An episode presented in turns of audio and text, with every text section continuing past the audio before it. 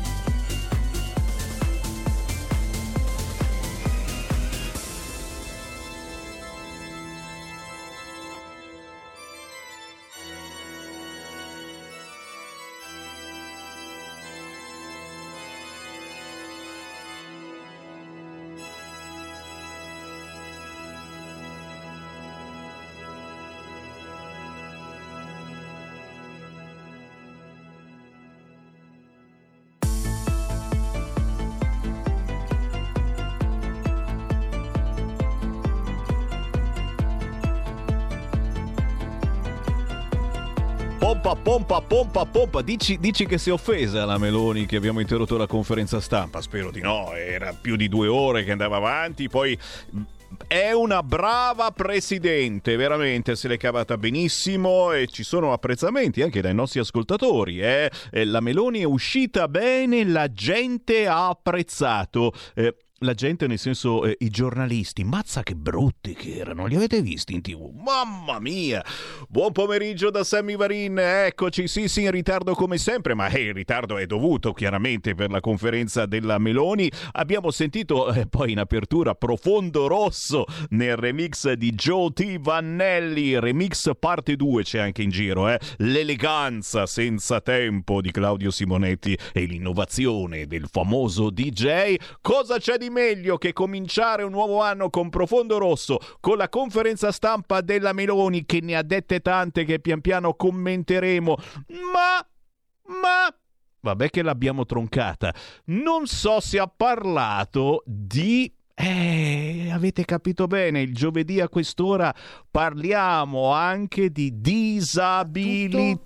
Tutto Chissà, chissà se ha parlato di disabilità, sta parlando ancora eh, la Meloni, non smette. Eh, ha parlato di disabilità, lo chiediamo augurando buon anno chiaramente al mio compagno in senso buono del giovedì. C'è Andrea De Palo, ben ritrovato.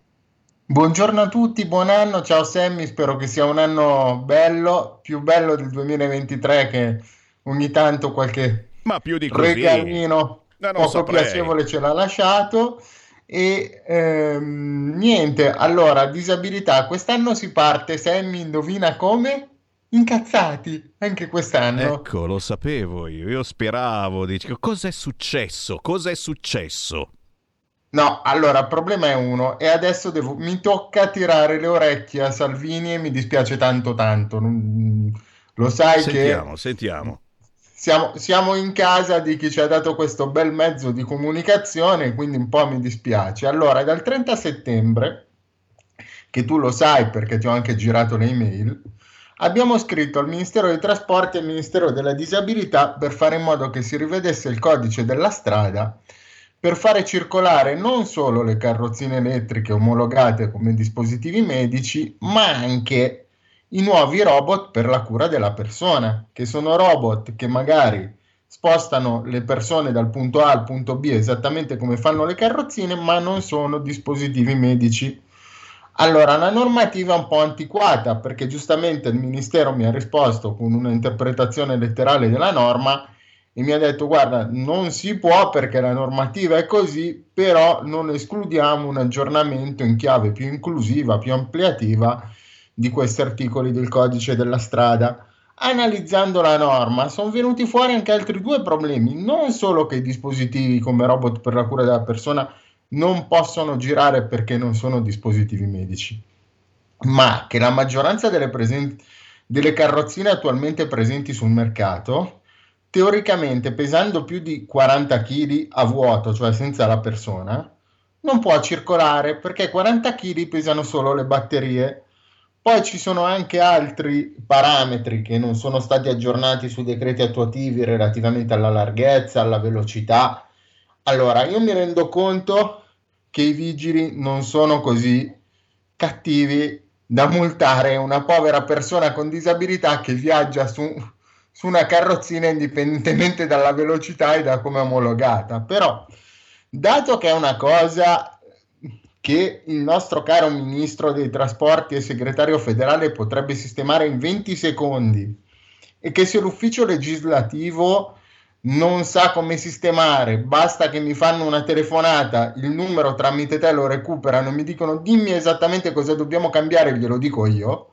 Quindi credo che la proposta di legge si fa in 30 secondi telefonandomi io non capisco perché dal 30 settembre che siamo in ballo con Ministero della Disabilità, Ministero dei Trasporti, ho perfino scritto al Presidente della Repubblica chiedendo di sollecitare una risoluzione del problema. Ho mandato l'ultima mail al 31 facendo gli auguri a tutti quanti. Sta roba è da mm, 3-4 mesi che è lì. A me va bene che dovete fare la manovra va bene che dovete salvare il bilancio, va bene questo, va bene quello, ma questa qui è una cosa che se ci metti dentro la testa in due giorni la fai. Quindi non, non ci sono giustificazioni del tipo abbiamo cose più importanti da fare, perché è una cosa che in due giorni la fai, perché sono anche in grado di dirgli come sistemare il problema.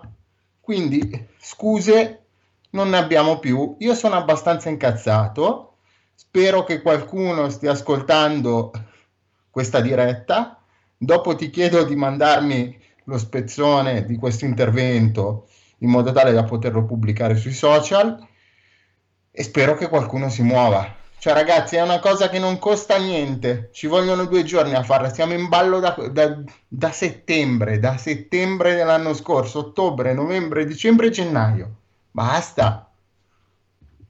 E signori, cosa aggiungere se non eh, auguri? Eh, gli auguri li facciamo a tutti noi e soprattutto a questo governo, visto che c'è la Premier Meloni ancora in conferenza stampa, mm, perché, eh, perché riusciamo a liberarci da lacci e lacciuoli della burocrazia.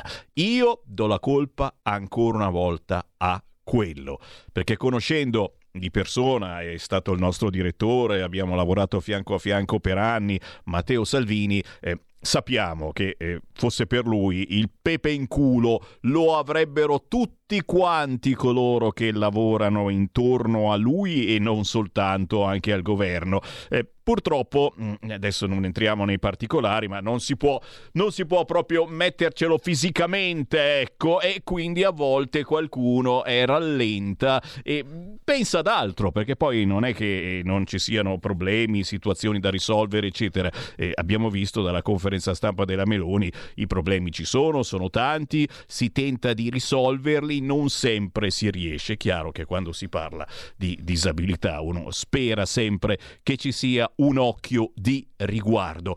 Intanto, giustamente, siamo in diretta nazionale 13 e 18 benvenga la tirata di orecchie per questo governo in apertura d'anno, ma ci siete chiaramente anche voi ascoltatori con le vostre suggestioni allo 0292947222. In questi giorni stiamo un po' sentendo i primi commenti alla fine dell'anno e al nuovo anno, che cosa è successo e che cosa non è successo per determinati media, nel senso che lo hanno nascosto, che hanno fatto finta di niente niente, hanno anche loro tante cose a cui pensare.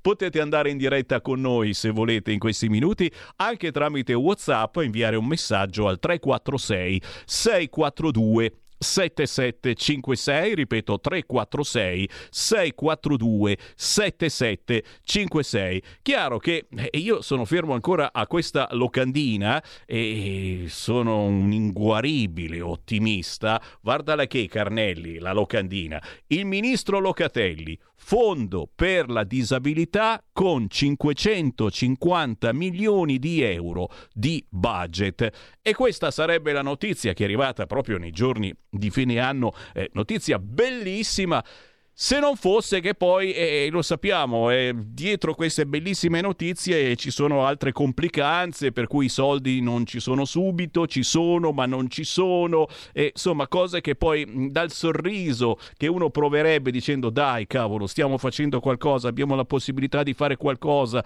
eh, per chi ha questo grossissimo problema, la disabilità, e poi il sorrisetto si placa e diventa un po' una cosa a denti stretti. È vero Andrea De Palo? Beh, sì, ma c'è anche da considerare che tutto sommato è stata fatta anche la riforma delle, delle invalidità, soprattutto per quelli permanenti. Dal 2024 non saremo più angosciati dal fatto di dover andare a fare visite spiegando che non sono ancora avvenuti miracoli di sorta. Io sono molto fedele, credo, credo ancora in Dio, nella religione, in Gesù, ma a volte non è che può fare miracoli per tutti. Per cui mi chiedo perché l'Inps eh, si ostini a pensarla diversamente. Fortunatamente è stata rivista la disciplina per cui finalmente chi non è rivedibile non è rivedibile. Cioè capite una cosa e, e spieghiamo per chi eh, ha la fortuna di non avere nessun problema di disabilità, c'è ancora questa situazione per cui ogni tot anni l'Andrea De Palo, che purtroppo è permanentemente in carrozzina, e io spero naturalmente in un miracolo, e ne sono sicuro che prima o poi avviene o dall'alto oppure tecnologicamente, l'Andrea De Palo ogni tot anni deve andare a farsi vedere dalla commissione che controlla se è veramente disabile oppure no. È così. Allora, sì, io fortunatamente rientro tra quelli non rivedibili, per cui ah, se ne sono, l'hanno capita, dici, l'hanno capita. L'hanno capita e, e, quindi però c'è stato un periodo in cui addirittura quando ho fatto i 18 anni mi hanno chiamato tre volte nell'arco di un anno. Eh sì, perché mica che volevi imbrogliarli, eh. eh esatto, no? Perché una volta diventavi maggiorenne, due volte dopo ti hanno chiamato per i controlli. Quindi sì, insomma, ecco, questa comunque è una cosa positiva. Io ho tirato le orecchie al governo perché giustamente quando scrivi delle cose che non hanno costi, sono facili e ti fanno aspettare 4-5 mesi per farle, un po' ti girano. Però vedo anche che tutto sommato diamo a Cesare quel che è di Cesare, le cose piano piano vengono fatte. Magari mettiamo un po' più di velocità, ecco, nel, nel farne perché ce ne sono tante da fare, quello è il problema, c'è tantissimo da fare per la disabilità in Italia. Io vorrei portare l'esempio di alcuni cari amici. Eh, adesso vi suonerà strano detta così, ma c'è un corpo militare che è la Legione Straniera Spagnola, che sono dei cari amici e hanno una bellissima fondazione dove tutto quello che noi diciamo, progetti di vita, co-housing, coabitazione tra persone che hanno qualche problema e si aiutano, caregiver, eh, lavoro, tutto quanto, loro per i loro veterani già lo fanno e non hanno bisogno del governo. Si autotassano, questi ragazzi qui si autotassano per aiutare i loro veterani e hanno delle case e delle tenute dove i veterani che sono rimasti invalidi per servizio non solo vengono aiutati, ma si aiutano tra di loro. Se c'è un legionario che rimane senza casa, senza famiglia e eh, non è più in servizio, viene accolto in queste comunità. Quindi io voglio dire una cosa, per me è stato un onore conoscere quei ragazzi, è stato un onore il fatto che abbiano supportato il mio bellissimo progetto della, della sedia Ortelle ed è stato un onore essere amici. Mi hanno insegnato come andrebbero gestite alcune cose. Io non chiedo al governo di, di, di comportarsi come un corpo di elite dell'esercito perché purtroppo non possiamo farlo io chiedo alla comunità italiana delle persone con disabilità di essere più coesa, di agire come un corpo unico, di agire come agiscono loro, di aiutarsi tra persone con disabilità differenti, perché io sono convinto che la persona non vedente che ha la sua associazione e mantiene, diciamo, la propria bandiera dell'associazione non vedenti può tranquillamente convivere con una persona che ha un altro tipo di disabilità e aiutarsi tra di loro. Quindi io non capisco perché abbiamo 18.000 associazioni tutte divise, 18.000 campanelli, non c'è il minimo spirito di corpo e di fratellanza tra persone con disabilità, potrebbero nascere dei progetti di aiuto, di amicizia e di compagnia splendidi e noi non riusciamo ad agire come agiscono loro. Loro sono stupendi. Io ti manderò il link. Il prossimo giovedì noi mettiamo quel sito in onda e chi vuole aiutare la fondazione della Legione Spagnola può comprare i prodotti che questi ragazzi fanno, fanno il vino. Fanno il vino, comprate una bottiglia di vino e aiutateli. Ecco. Perché questo è l'esempio che noi, persone con disabilità, dobbiamo prendere. Noi non dobbiamo permettere che chi ha una disabilità più forte della nostra e non può combattere come sto combattendo io adesso, venga lasciato indietro. Eh, e questa cosa del vino mi piace, mi piace. La prossima settimana ricordami eh, questa situazione. No, no, stiamo ricevendo WhatsApp di incoraggiamento, di complimenti per te, per le tue battaglie sul fronte disabilità, Andrea De Palo. E giustamente c'è eh, chi è d'accordo con te dicendo dobbiamo tornare a dire quella famosa frase, cerchiamo di fare più squadra, anche appunto tra diverse disabilità, anche con chi... Eh, la pensa in modo diverso politicamente perché fa ridere sta cosa. Uno è disabile, è disabile. Eh no, eh no, ci sono anche determinate situazioni che purtroppo si fanno maneggiare dalla politica. Io ho scherzato, chiaramente ho scherzato eh, su ciò che ha detto il Presidente della Repubblica che ha, durante il suo saluto ha nominato Pizzout e mh, mm, chiaramente sono contentissimo perché questi danno lavoro veramente a chi soffre di gravi disabilità. La pizzeria di Monza è prenotata per anni, sappiatelo. Il fatto che il Presidente della Repubblica sia andato a inaugurare la sede di Monza e che l'abbia poi nominata nel corso del suo messaggio è bellissimo, anche se ho voluto sommessamente ricordare, non è mica l'unica realtà. Ci sono un fracco di ristoranti, di associazioni che fanno lavorare i disabili. E il fatto che Pizza Out con tutto il rispetto per Nico Acampora, ragazzi che è un grandissimo uomo, si sia fatto un po' maneggiare dal punto di vista politico, eh? Mm, mi prendo la responsabilità di quello che dico, la mia sensazione è questo, si sia fatto un po' maneggiare dal punto di vista politico, l'Ambrogino d'Oro a Milano, ma ci mancherebbe, e si sia negata negli ultimi anni eh, su queste frequenze, forse perché mm, noi rappresentiamo anche uno schieramento che non è perfettamente solo di sinistra, mi ha fatto restare male. Ecco, fategli sapere questa cosa, perché io provo ogni tanto a scrivergli, a telefonargli a Campora, ma non mi risponde più. E mi è dispiaciuta sta cosa, perché l'abbiamo intervistato tante volte quando aveva bisogno di noi, ora che non ha più bisogno di noi, non si fa più sentire. Chiusa la parentesi polemica, ma questa è potere al popolo, vuoi che non, non sento questa cosa che ferve dentro di voi? L'ultimo minuto lo faccio a proposito di chi magari la pensa diversamente da noi, con cui dobbiamo fare squadra, eh, c'è un'associazione che sono cattivi, ma tra virgolette, si chiamano disabili pirata. Li abbiamo sentiti tempo fa, solo qualche secondo del saluto del presidente. Sarei... Andrei non... Chakin. Anche e, qui non mi crederebbe. Ah, abbiamo ancora la Meloni che parla, eh, lo so, lo so, e c'è la Meloni che vorrebbe continuare a parlare, ma io voglio sentire, eh, voglio sentire Chakin. È soltanto un minutino, sentiamolo. Ciao a tutti amici e amiche dei disabili pirata di Abbatte le Barriere, con voi qua è DJ Ray, a.k.a. Andrei, il capo dei cortei. Volevo fare questo video perché da un po' di tempo che le nostre pagine web social media sono abbastanza ferme, da qualche giorno, e siamo andati un po' in vacanza, in verità, perché appunto questo anno 2023 è stato un anno, tirando le somme, è vero, molto negativo con i soliti tagli alla sanità, i soliti politici, ruberie, grandi opere e per di più diverse guerre, addirittura dei genocidi interi nei paesi diciamo più sfortunati dove appunto tuttora si stanno compiendo massacri.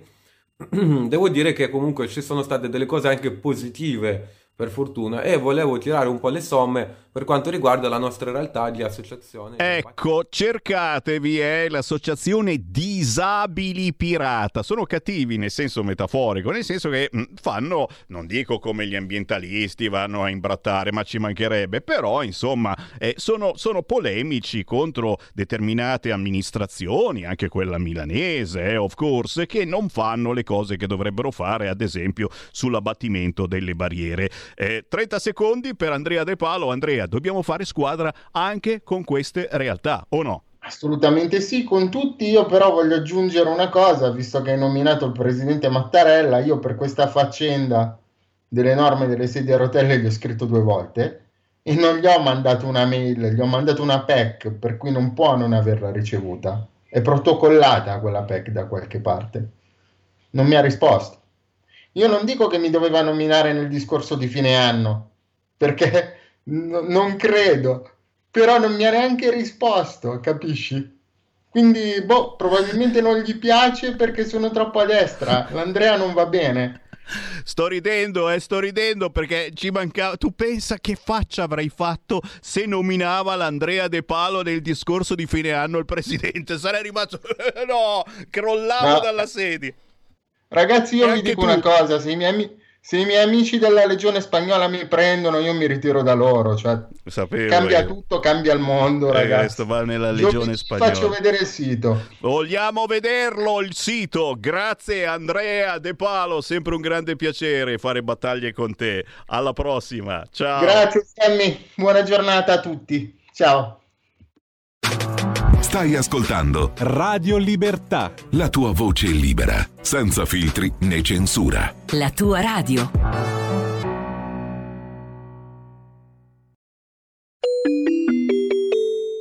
Qui Parlamento. Grazie Presidente, onorevoli colleghi. Stiamo per votare la dichiarazione d'urgenza sul disegno di legge di ratifica dell'accordo con l'Albania, una scelta che risponde all'interesse politico di dare una risposta oggi al tema della gestione dei flussi migratori e di controllo dell'immigrazione.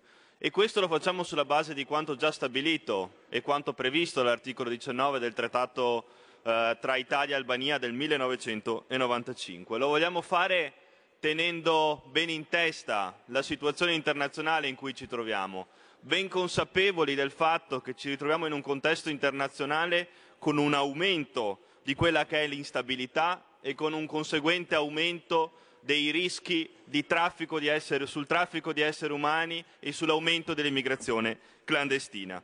Sono tragedie umanitarie di cui tutti dobbiamo essere consapevoli e contro le quali tutti i partiti del Parlamento dovrebbero combattere.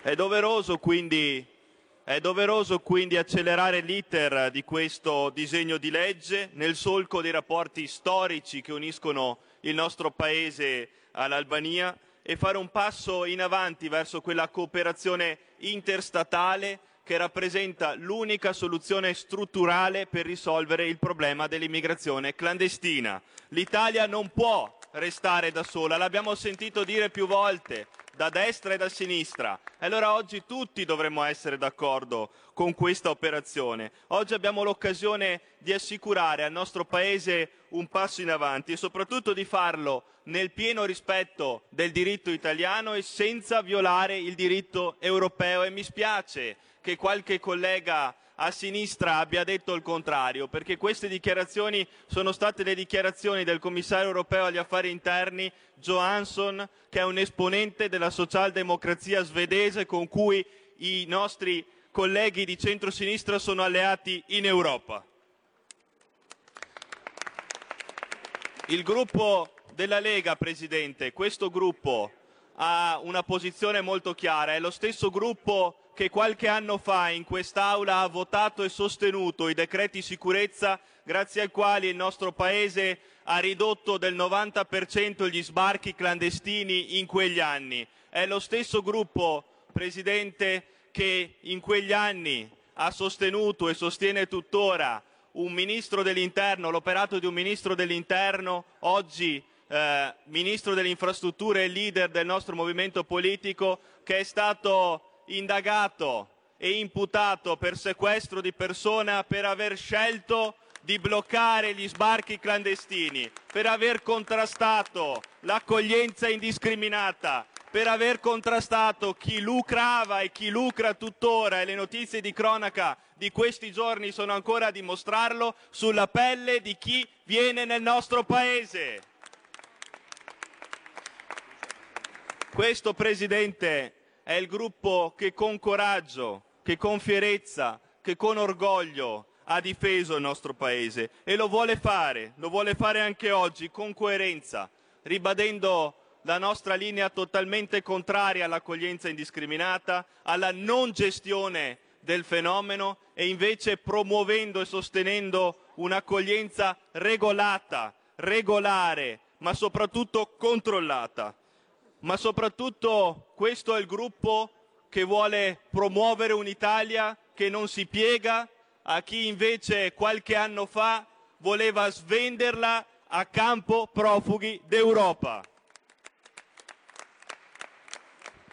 E allora, Presidente, allora, colleghi, è urgente, è urgente oggi governare l'immigrazione, per non farsi governare da chi in Europa e nel mondo da anni rispetto all'Italia si è girata dall'altra parte. Grazie Presidente e grazie colleghi.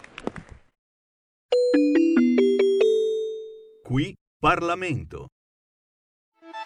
Stai ascoltando Radio Libertà, la tua voce libera, senza filtri né censure, la tua radio.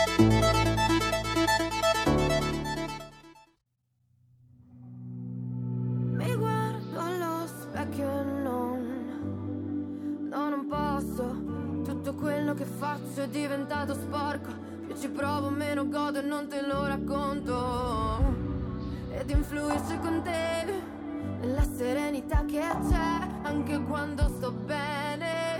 Rimaniamo insieme, rimaniamo insieme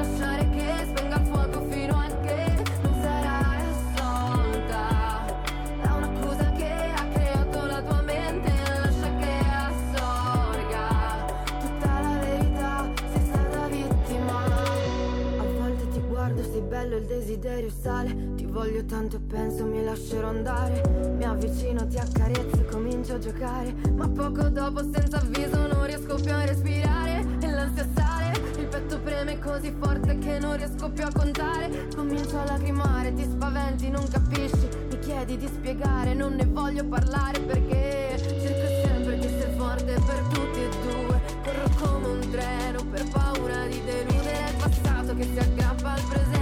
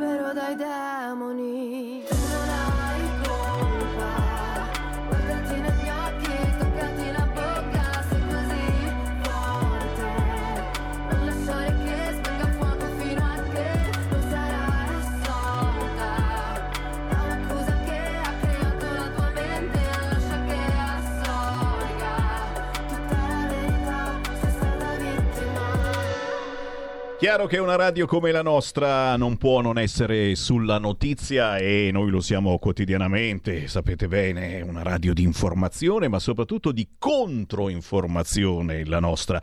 Ve la stiamo facendo ascoltare in questi giorni perché merita, perché fa pensare, perché è un problema eh, purtroppo esistente e gravissimo nella nostra vita di tutti i giorni. Di fianco a me c'è Vali, Valentina Rizzi, ciao! Ciao, grazie mille, grazie a tutti. Non Ciao. sei tu il problema, ma il problema, l'avete capito, è quello del femminicidio. Tu non hai colpa, si intitola la nuova canzone di Vali, scritto con la Y, Valentina Rizzi. Nata e cresciuta a Milano, dove però ti si trova da quello che ho visto raramente, sei perennemente in giro, in tournée, sei una performer. È ci- vero, ci è vero, sono donna cosa. di mondo, mi piace Sono viaggiare curioso. tantissimo. Sono curioso, sta cosa quando si ferma, Vali e pensa e, e pensa eh, fa parte di quella categoria che quando pensa pensa forte, cioè non è che fai pensierini, cuore, amore, ma sì, facciamo una canzoncina leggerina.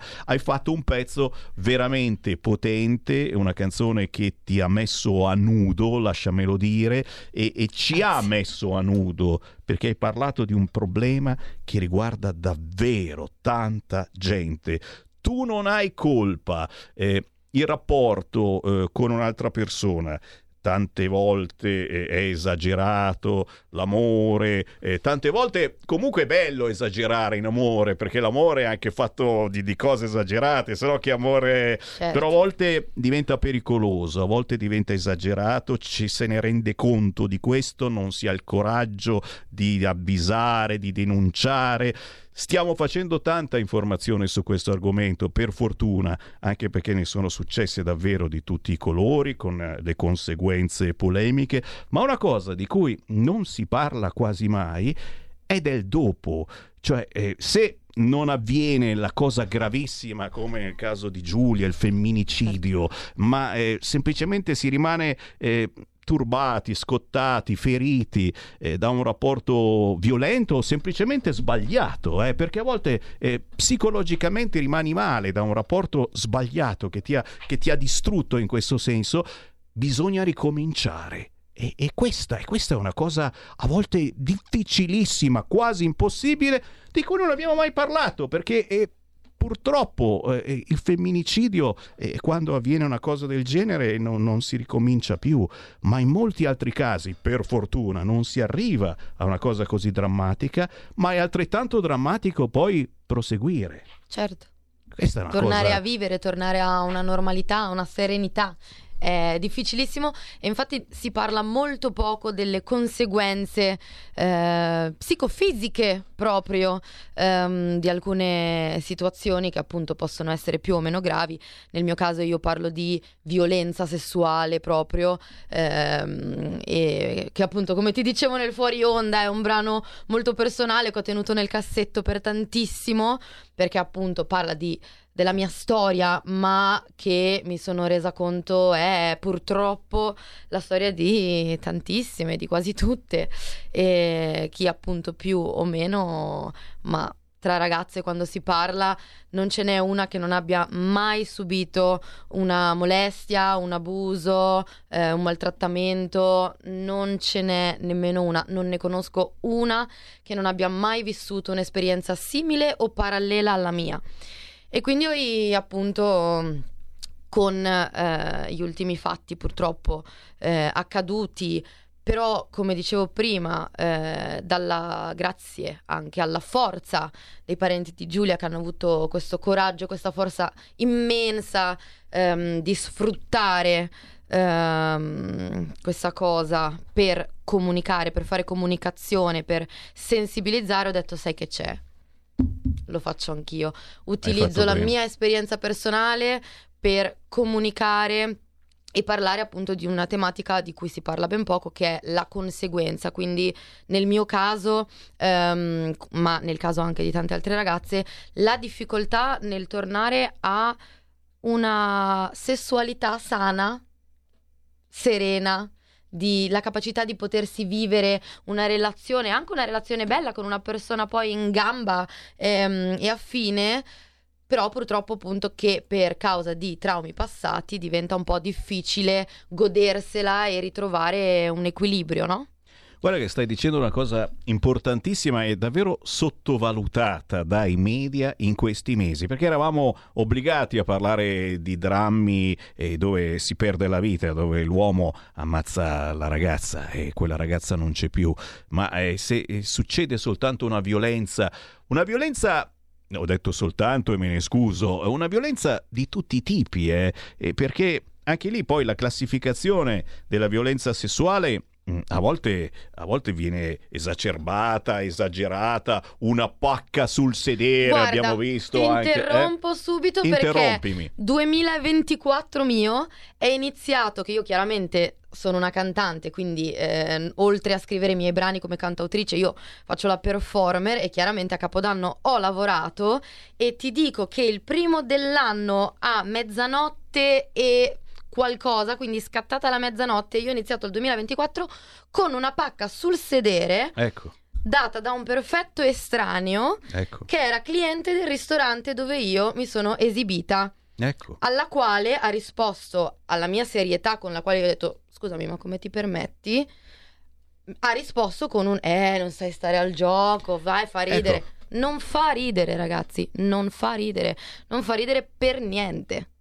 Capite? Capite un attimo mh, quale può essere la promessa anche per questo anno 2024 di fare eh, maggiore informazione, maggiore educazione. È troppo forte forse il termine rieducare i ragazzi, gli uomini, oppure è quello esatto? No, no, no, è quello esatto, ma non solo gli uomini, anche le donne, perché purtroppo mm, siamo state comunque cresciute in una società che ci ha insegnato che certe cose, vabbè, sono normali, sono ma- son ragazzi. No, non è normale, punto.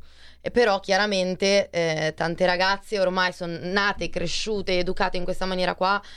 Non è difficile sradicare una roba del genere, non è facile per niente. Stai Bisogna dicendo una dare cosa altrettanto importante. eh? alle generazioni future. non solo gli uomini ma anche le donne, le ragazze in particolare, perché attraverso i social, dobbiamo Certo. ricordarlo, eh, sui social c'è un mondo a volte sessuale, erotico, comunque ambiguamente esagerato dal punto di vista sessuale, per cui girano eh, foto, modi di fare, modi di pensare, anche dal punto di vista femminile, cioè e, e qui, e qui io tiro in ballo anche il tuo mondo, il mondo artistico, bellissimo. Sai cosa? Uno dei problemi più grandi che abbiamo nella nostra società italiana, che tante volte la libertà sessuale ed espressione di una donna viene scambiata per disponibilità e consenso. Io potevo venire qua nuda, questo non ti autorizza a toccarmi, ok? Perché un conto è essere esibizionista. Guardatela comunque, un è conto- bellissima, è bellissima Valentina Rizzi, signori. Grazie, grazie. Gonnellina, gonnellina, stivali, eccetera. Beh, però, però effettivamente, no, certo, la tua presentazione non, non significava essere Capito? Io, io un ad- conto è Ma essere naturale, libero, esibizionista, magari piacersi e quindi voler condividere la visione di una bella eh, persona, di un bel corpo. Questo non vuol dire che ti autorizza a superare il limite e quindi toccarmi. Questa è la rieducazione che forse dobbiamo avere tutti quanti e, e nello cosa? stesso tempo anche le ragazze devono avere Allora, comunque questo lato- fermo, questo blocco a un certo punto, fermarsi a un certo punto. Mm, I ragazzi E devono ragazze? sapersi fermare, le ragazze devono saper reagire. Mm. Sen- chiaramente è, è un- è una cosa forte, eh, tante volte è proprio difficile perché ti blocchi, quindi è una reazione spontanea, quella di bloccarsi, soprattutto se non ti è mai successa una cosa del genere. Chiaramente la rieducazione forte, per mio parere personale, andrebbe fatto in generale sul rispetto eh, della donna, sul consenso, sui limiti e quindi chiaramente purtroppo riguarda per la maggior parte i ragazzi. Ehm, d'altro canto, bisognerebbe ehm, informare e far sapere alle ragazze che possono reagire, possono dire quello che pensano, possono eh, essere serie e dire un no secco e questo non vuol dire che risulteranno antipatiche, ma semplicemente sicure di sé. Te capì, signori, questa è la controinformazione che vogliamo fare in questi primi giorni dell'anno. Eh, la promessa che facciamo anche a chi ci segue e la pensa nei modi più vari e variegati, e stanno arrivando anche WhatsApp al 346-642-7756 che ti danno ragione, ma non sempre. E la polemica in questi giorni è qui, e lo vediamo dal gazzettino.it dall'altro giorno, Carnelli, facciamolo vedere anche a casa. Omicidio di Giulia, Gino Cecchettin si affida a un'agenzia di comunicazione per scrittori e autori di fiction, ora ha una manager, Eh, lo aveva detto comunque, eh, purtroppo in quei giorni terribili, l'aveva detto, eh, non voleva fermarsi, voleva fare qualcosa, ora si parla di un libro, si parla di una fiction, si parla di una fondazione, e un po' tutti ci chiediamo, ma se fosse accaduto a noi una cosa così grave che ci ammazzano la figlia, eh, l'avremmo fatto anche noi? Forse va anche da carattere a carattere. Una persona si sarebbe chiusa nel suo dolore, una persona avrebbe reagito come ha fatto Gino Cecchettin? Beh, ovviamente è una cosa talmente grave che non, non- non si augura a nessuno, non posso neanche immaginare il dolore che hanno provato, quindi non mi sento di dire cosa avrei o non avrei fatto nei loro panni perché non, non ci sono, quindi non, non- non me la sento. D'altro canto l'unica cosa che posso dire è che io so- ho molta stima di questa persona perché investire in eh, libri, eh, film, eh, serie, qualsiasi cosa vuol dire fare informazione, vuol dire dare un messaggio perché chiaramente anche se è un film e tu dici eh, fai informazione con un film, sì, perché se fosse un film su Netflix, Netflix, perdonami, quanti teenager lo andrebbero a vedere subito. Vero? Quindi Soprattutto a quante persone arriva il giusti. messaggio? A quante persone arriva il messaggio? Quindi per io appunto eh, chiaramente non posso dire cosa farei, cosa non farei, non lo so ehm, perché non, non mi auguro neanche di vivere una roba del genere come non l'auguro a nessuno. Chiaramente eh, mi piace il fatto che abbiano avuto una forza così incredibile da poter usare questa cosa. Certo, eh, termine- usare questo dramma, usare brutto, questo trauma, però è- è usarla nel modo giusto, quindi per dire ok, è successo questo, purtroppo è successo a noi, però facciamo in modo che non succeda più a qualcun altro, facciamo che non succeda più e basta. E su questo eh, sono d'accordo. eh, se uscisse davvero una serie, una fiction eh, su questo terribile argomento, se fosse interpretata, lo ripeto, dagli attori giusti, forse in questo caso Certo, ci certo. vorrebbero anche gli attori giusti, prenderli magari proprio nel mondo dello spettacolo e quindi attirare, attirare i giovani, giovanissimi a Certo. guardare questa fiction che se no si guardano solo i vecchietti, non serve assolutamente a niente. Beh, oddio, rieducare i vecchietti non farebbe male, eh, perché di solito i molestatori sono sempre Eh, dai lo 50 stavo- in su. Lo stavo per dire, io sono uno di quelli no, che giustamente posso diventare. No, però poi impariamo, eh, rie- siamo rieducati anche noi pian piano, però è un monito anche per voi No, però ascoltatori. certo, insomma. C'ho dei novantenni che eh, eh, se state buoni, un po' tranquilli, no?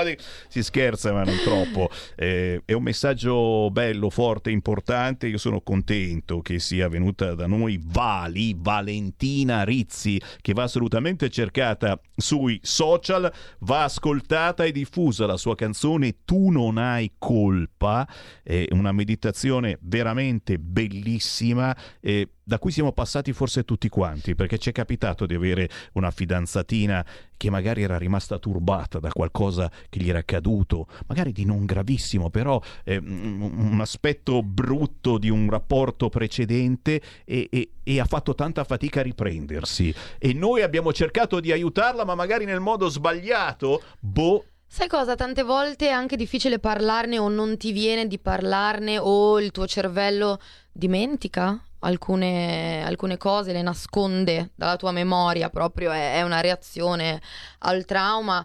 Ehm, o anche proprio, però scusami, le nasconde a livello eh, di Eh. memoria, ma il fisico non Eh, risponde o risponde a determinate cose in maniera strana, quindi può anche capitare di avere un blocco sessuale, per esempio, e è eh, quello che non viene capito non magari dal tuo sapere- nuovo partner, e che non, non viene sapere e non, non capire che è legato magari a un'esperienza subita dieci anni prima. O, ehm, o, insomma tantissime altre cose, ognuno poi ha la sua esperienza personale, Eh.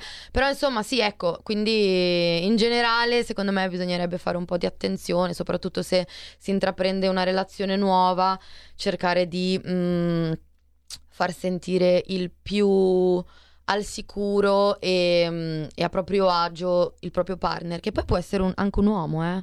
Nel senso, può essere un, un blocco Certo, che ha anche un ragazzo. anche, è cioè, adesso riden- io rido e scherzo, ma, ma anche no. Mm, Purtroppo, chiaramente ci sono anche. ehm, E ci sono anche i delle maschicidi, lo situazioni, ricordiamo pure delle questo. situazioni eh, parallele di molestie che sono successe anche dai ragazzi. Quindi, in generale, secondo me, nel momento in cui si va a conoscere una persona nuova. Bisogna cercare di metterla a proprio agio, soprattutto di ascoltarla e rispettare i limiti di questa persona. Quindi nel momento in cui la si vede semplicemente un po' insicura o che si sta tirando indietro, rispettare questo spazio, rispettare questo tempo, perché io posso anche ehm, provare attrazione verso di te, mi puoi piacere, posso arrivare al dunque e poi per causa di traumi passati avere un blocco, questo non vuol dire che ti ho dato modo di andare avanti, quindi semplicemente ascoltiamoci e diamoci rispetto. e impariamo anche a sopportare, a volte bisogna anche sopportare un no. Eh, per l'uomo più forte, l'uomo che non deve chiedere mai e sentirsi dire no. A volte è una cosa eh, gravissima, invece ragazzi miei. E, e il monito per la donna non mettiamoci però nel palmo della mano del primo che capita, perso- lasciamelo dire perché a volte veramente perché? senti delle storie che si escono da casa in discoteca E eccetera, quindi, si fanno sì, accompagnare può divertire, ragazzi. Sì, ma a parte Uno non dovrebbe accompagnare- vivere con la paura. è quello. Uno non dovrebbe vivere con la paura. Io dovrei poter essere sicura di andare a ballare fino alle 4 del mattino, tornare a casa ubriaca marcia e trovare magari un cristiano che mi dice: Ma sei ubriaca a Mi fa- marcia? mi fa paura Posso aiutarti? No. Posso accompagnarti? Io dovrei poter dire sì senza aver paura. Io Ovviamente penso- non lo faccio. penso a Corso perché Como. purtroppo sono rodata. Sono Mamma rodata, mia. so benissimo come funziona il mondo, non lo faccio. Detto questo, non vuol dire che se una ragazzina di 15 anni che è ancora ingenua mi accetta un passaggio, vuol dire che è giustificato Mi tremano le mani. eh, Mi l'omicidio le o la violenza sessuale. No, bisognerebbe poter vivere in un mondo tranquillo dove uno non rischia di essere stuprato ogni 10 minuti, dai. Capite il monito? Capite il monito di Vali, Cioè, Valentina. Rizzi? Vale per molta politica che magari in questo caso si dovrebbe unire destra, sinistra, fascisti, comunisti. e- e- ci uniamo su queste cose, riusciamo a non fare polemica. Chissà, altro ben pensante Marin per il nuovo anno. ragazze, divertitevi, godetevi la vita. Il fatto che ci siano degli, non so se posso dire le parolacce, Uè. il fatto che ci siano degli stronzi in Eh, giro eh. non vuol dire che voi non dobbiate vivere. Fate tutto quello che volete, ma con la consapevolezza che purtroppo al mondo c'è anche lo schifo. Questo però non vuol dire che non dovete divertirvi. Fate Ok. tutto quello che dovete fare, state attente. Ok? E queste le raccomandazioni della nostra artista Vali Valentina Rizzi che troverete in giro per l'Italia e per il mondo. Dove stai per andare? Dai, diccelo che sei curioso. Non lo so, Eh, non, lo, so. posso spoilerare Sì, perché su una nave, su un aereo, dove probabilmente fare? su una nave. Che bello sulla nave, chiaramente. Però ne approfitto perché siccome comunque rimango a Milano per un po', rimango a terra per un po', vi invito tutti, consigliabile su prenotazione, ehm, il 24 gennaio per la prima volta dopo un sacco di tempo torno live con appunto le mie canzoni e mm, sarò al Gene di Milano, zona Nolo. Io vi invito tutti quanti se avete voglia di venire a supportarmi e supportare la mia musica, supportare le mie idee, vi aspetto lì. Assolutamente sì, signori. L'invito è esteso chiaramente anche a quelli sopra i 50 anni. Mi raccomando. Assolutamente sì, anzi ci facciamo due chiacchiere se volete, due foto. Questa è tosta, eh, questa è volete. tosta, ragazzi. Grazie, Vali, Valentina, Rizzi, cercatela sui social, ma soprattutto cercate la sua musica su YouTube. Buon lavoro, buona musica. Ciao, grazie. Ciao, ciao. ciao.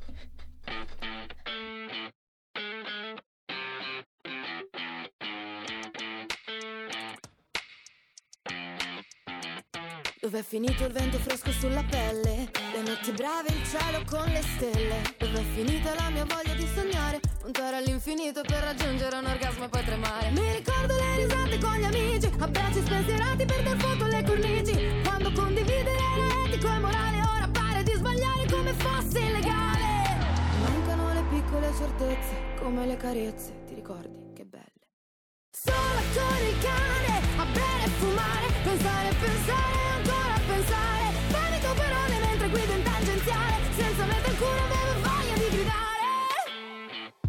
Non esco più, non mangio più, sto scomparendo. Solo 2000 like al trend, che fallimento. Non posso esprimere a nessuno ciò che sento, perché altrimenti piangono e crolliamo in un lamento. Non mi distraggo se non posso passeggiare. Più penso al cibo, più lo voglio vomitare. Parlano tutti di una vita salutare. Per me la vita è un episodio da saltare. Mancano le piccole certezze, come le carezze, ti ricordi? Che belle. Sola con il cane, a bere e fumare, pensare e pensare guido in tangenziale, senza meta alcuna avevo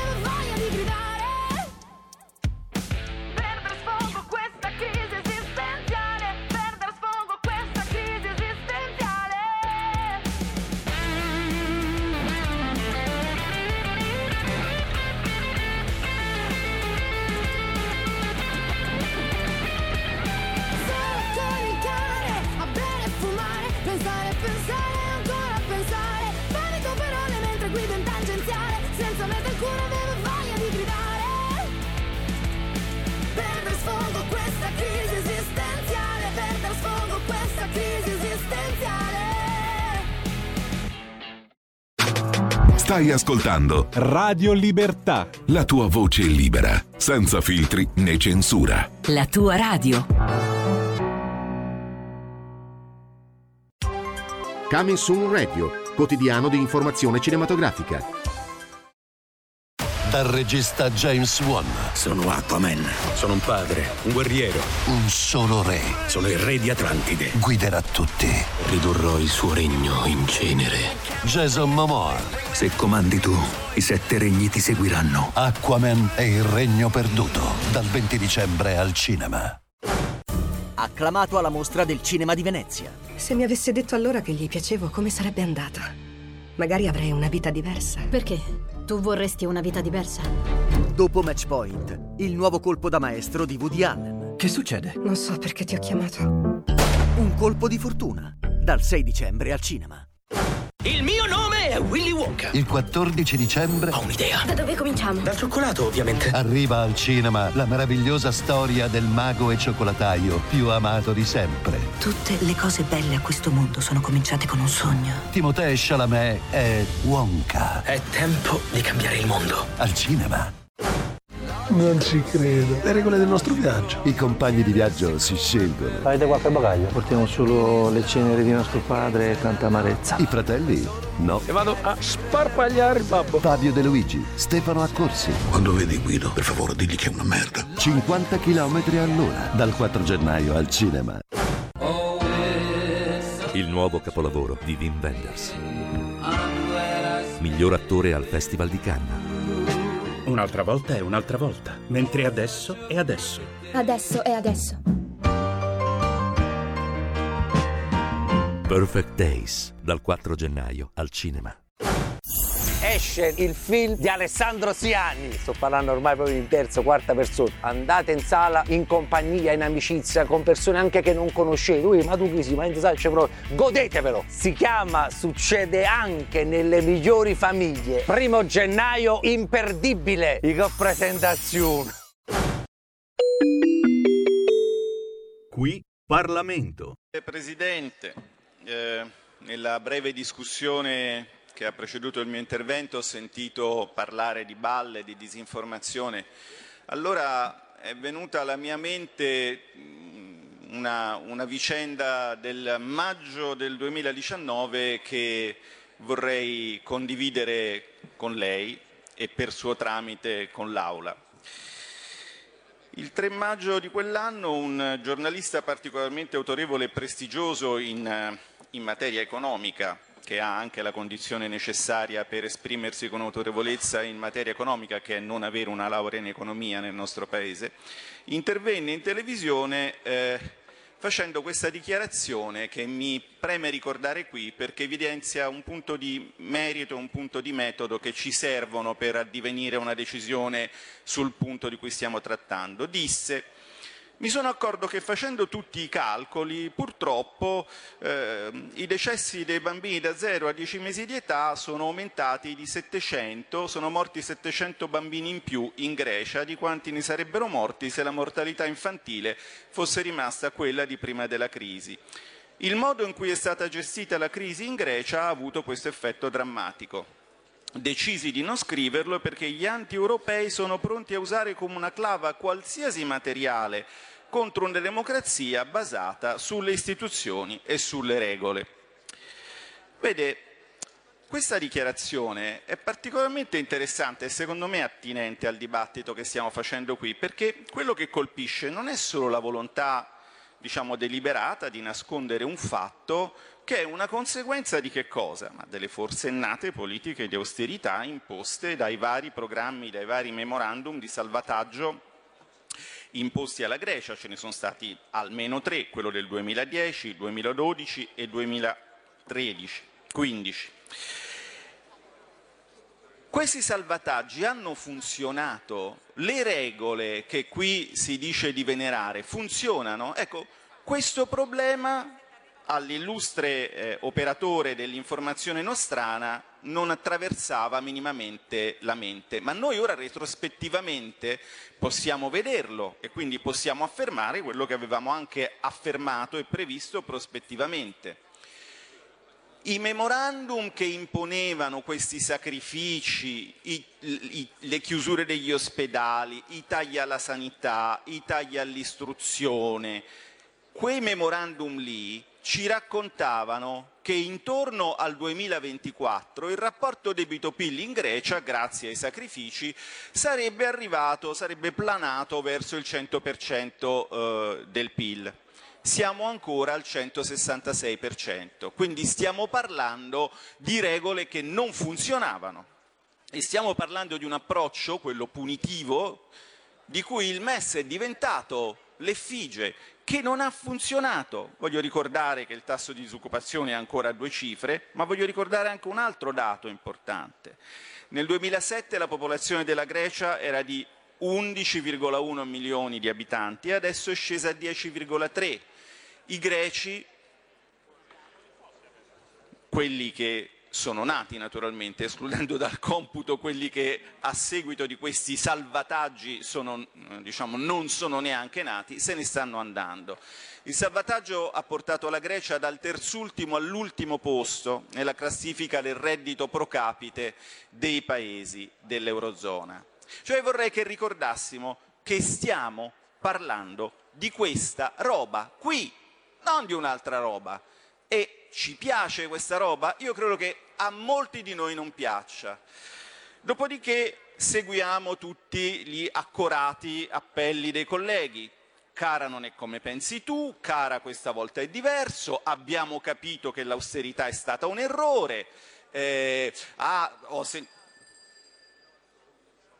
sentiamo eh, eh, illustri esponenti dell'opposizione utilizzare eleganti forme impersonali, parlare di al tempo in cui si chiudevano gli ospedali, come se un ospedale potesse prendere le proprie chiavi e chiudersi da solo, al tempo in cui i volenterosi carnefici dell'austerity chiudevano gli ospedali. Allora vorrei essere molto chiaro su un punto. Noi qui stiamo semplicemente aiutando la sinistra ad essere coerente con se stessa. Ci sta dicendo con insistenza da qualche settimana, diciamo, perché la conversione è sicuramente re- sincera ma altrettanto sicuramente recente, che l'austerità è stata un errore? Bene, allora non si capisce perché Concluda. questo favor, concludo Presidente, non si capisce perché questo favor verso un trattato che le regole dell'austerità ancora le incorpora tutte. Grazie Presidente. Grazie a lei. Qui Parlamento.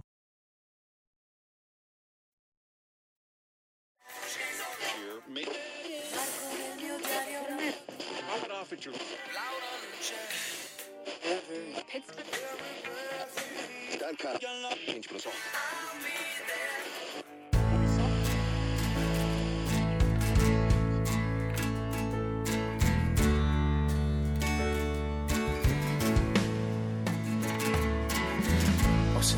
le sirene della polizia che suonavano spiegate sotto casa mia. Mi sono al quando rispondo sì chi è. Siamo la polizia. Ha sentito che hanno fatto fuori in città. L'uomo ragno chi sia stato ancora non si sa. Chiami la sua clica e dica never say goodbye. Ok Marco è andato e non tornerà più. Cerco Laura e mi accorgo che anche lei non c'è.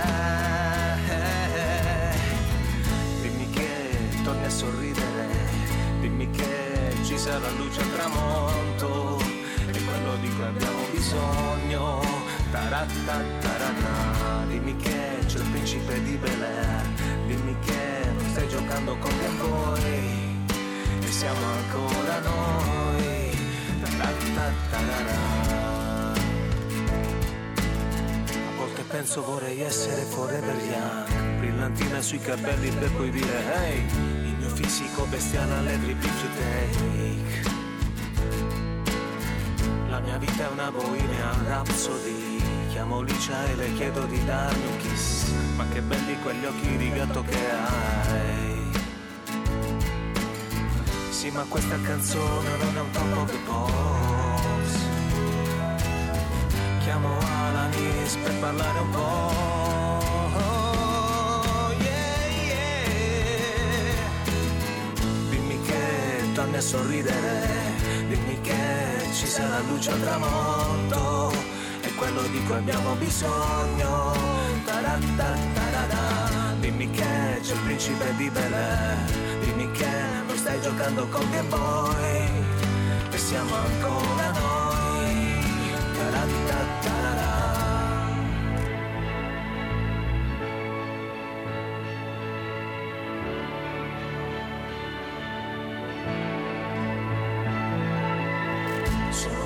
ritornato dal futuro dove sei? La ricordi quell'estate del 96 Dove c'era Gigi e la sua Peugeot 106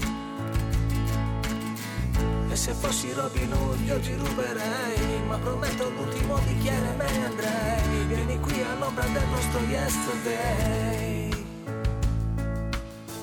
Dimmi che torni a sorridere, dimmi che ci sarà luce al tramonto, quello di cui abbiamo bisogno. Tarattatarara.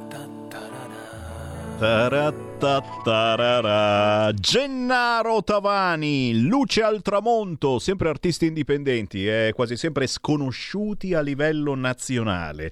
Luce al tramonto è un percorso nostalgico, ironico e con un pizzico di romanticismo, una sintesi dei nostri tempi passati, una speranza per quelli futuri, una storia raccontata con frammenti di altre storie, con la voglia di essere forever young e di trovare la luce al tramonto. La mia storia, la nostra storia. Così mi ha scritto proprio Gennaro Tavani, che ringraziamo come ringraziamo tutti gli artisti che si fanno avanti con Sammy Varin cercando sammy.varin chiocciola radiolibertà.net mi scrivete una mail, mi fate sapere che cosa fate, chi canta, chi balla, chi scrive, chi ha qualche cosa da dire e se meritate, e quasi sempre meritate, io vi do spazio. Cercate Sammy Varin anche sui social, quando non mi bloccano io ci sono.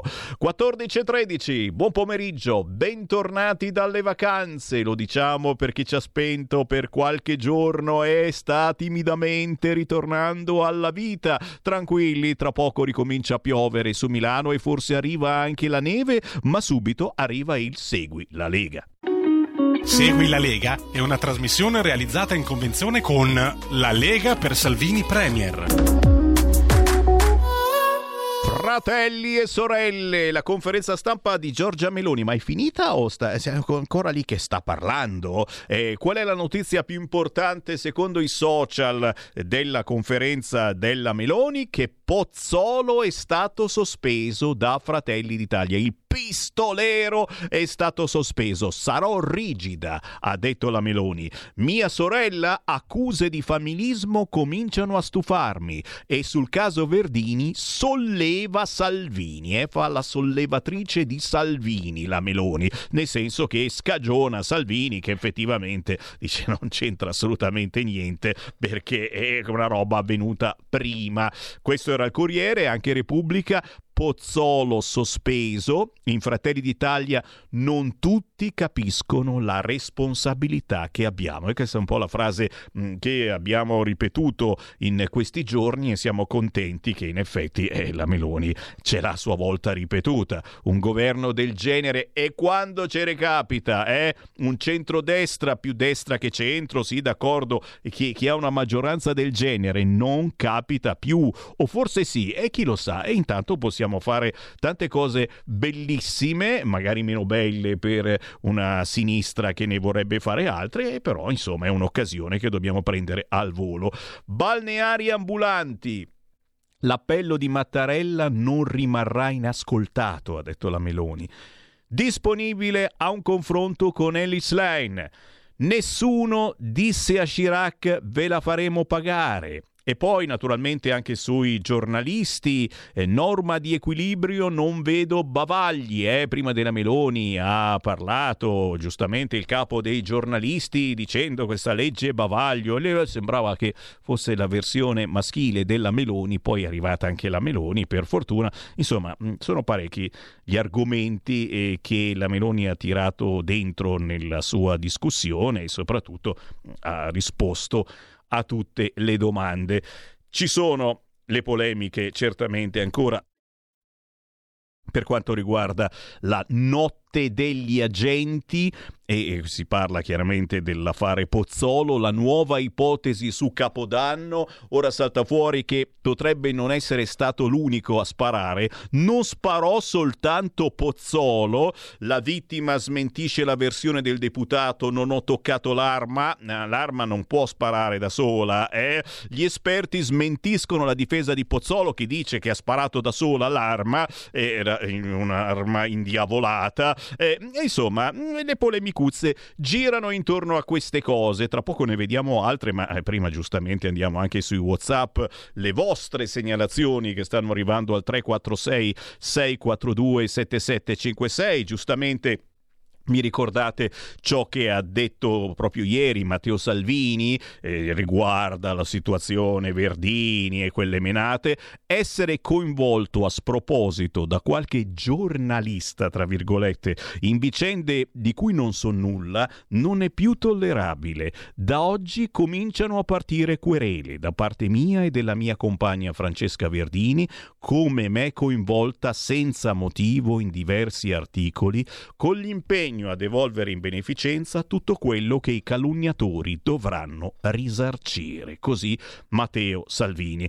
Ancora polemiche? Eh, eh, questa, questa me la, me, ho capito chi è questo qua, eh, no, più di uno me l'ha segnalata. È un, un usurpatore, un gesuita massone? Queste sono le frasi del prete scomunicato che ha attaccato Papa Francesco, Don Ramon Guidetti, parroco a San Ranieri a Guasticce in provincia di Livorno, è stato scomunicato dal vescovo di Livorno, Monsignor Giusti, per avere sostenuto durante un'omelia che Papa Francesco non è il Papa, è un usurpatore. Eh, Mica che abbia ragione, eh? no, assolutamente, però è un dubbio che a volte è venuto anche ad alcuni di voi. Certo, la destra torni nelle fogne, le frasi shock del giudice contro il centrodestra e, e per fortuna adesso qualcuno si sta svegliando eh, e vanno alla riunione straordinaria, mamma mia, li richiamano dalle vacanze, che voglia, eh. La destra torni nelle fogne, aveva detto la legge di bilancio potevamo fare sbavare il governo dalla rabbia. Eh? Vediamo cosa succederà a questo signore che insomma dovrebbe fare squadra eh, lavorando ufficialmente per lo Stato, ma è poco poco un attimino eh, da una certa parte politica. Ancora, mm, la Meloni ha detto che ci sta pensando sulla candidatura alle europee, più sì che no, da quello che capiamo, e la sensazione che ho io è che, insomma, questa, è questa cosa delle elezioni europee che arriveranno proprio quest'anno, il 9 di giugno in Italia, potrebbe trasformarsi in una gara tra politici italiani a chi ce l'ha più lungo politicamente, of course, eh? chiaramente il risultato elettorale, ecco, capitela così. E se si candida la Meloni, si candida la Slain, chiaramente si candiderà anche Matteo Salvini o comunque magari uno Zaia, chi lo sa, eh? Sarebbe interessante, dici, l'importante, l'importante, e questo è l'appello del Semivarin che faccio a me stesso, e che poi non ci facciamo prendere eh, dalla smania eh, di candidarsi di qua, di là e poi facciamo vincere di nuovo la sinistra in Europa, perché eh, tutte queste riforme che la sinistra ci vuole imporre e sono riforme terribili per i nostri indotti, un esempio è quello automobilistico, eh, andrebbero avanti inevitabilmente se il Parlamento fosse composto ancora da una maggioranza di sinistra. Quindi cerchiamo di pensarci. Maurizio Belpietro ne parla eh, dicendo la sinistra lo ammette, teme il voto popolare. Il caso Amato, è Amato che ha detto che oh, in pericolo la democrazia, eccetera, dimostra che la democrazia non è a rischio perché una ristretta cerchia di mandarini di Stato vuole piegare la democrazia alle proprie opinioni. È vero, è tutto vero, è tutto vero. Ancora, ancora, eh, questo, questo sta girando e giustamente va letto. Scene di ordinaria follia nelle città malgovernate dalla sinistra e noi ne parliamo quasi ogni giorno. Riprenderemo tra pochissimo i focus con un collegamento quotidiano con una diversa regione italiana. Donna bulgara ha tentato di colpire con un'ascia i passeggeri della metropolitana e la vigilanza alla fermata del metro di Roma San Giovanni. La 32enne ha prima infastidito i passeggeri della metropolitana, poi si è scagliata contro il personale della vigilanza di turno minacciandoli con un'ascia. La donna in evidente stato confusionale ha usato l'arma per danneggiare il corrimano della scala d'ingresso della stazione. Allertati dalle numerose chiamate al 112, sul posto sono intervenuti i carabinieri del nucleo radiomobile che hanno bloccato la donna che nel frattempo era stata disarmata da un addetto alla vigilanza, 32enne bulgara denunciata in stato di libertà per i reati di minaccia e danneggiamento aggravati. La domanda che tutti ci facciamo naturalmente è tra quante ore sarà libera. Anche questa certamente ci fa capire come è vera, è veritiera la situazione di quel sondaggio eh, che dice che al primissimo posto tra i problemi degli italiani c'è la situazione immigra- immigrazione irregolare quotidiana, la situazione sicurezza e poi naturalmente la sanità. Nigeriano rompe la gamba a una donna in attesa del bus e prende a morsi i poliziotti. Roma. È cioè, non si può più andare avanti in questo modo. A Milano ne stiamo parlando a strombattuto in questi giorni, ma ne parliamo soltanto noi, perché gli altri devono parlare solo del pistolero di Fratelli d'Italia. A Milano gli immigrati celebrano l'ultimo dell'anno lanciando sassi alle forze dell'ordine, incendi e attacchi alla polizia in zona San Siro, piazza Duomo occupata dagli stranieri. Ma dove andremo a finire.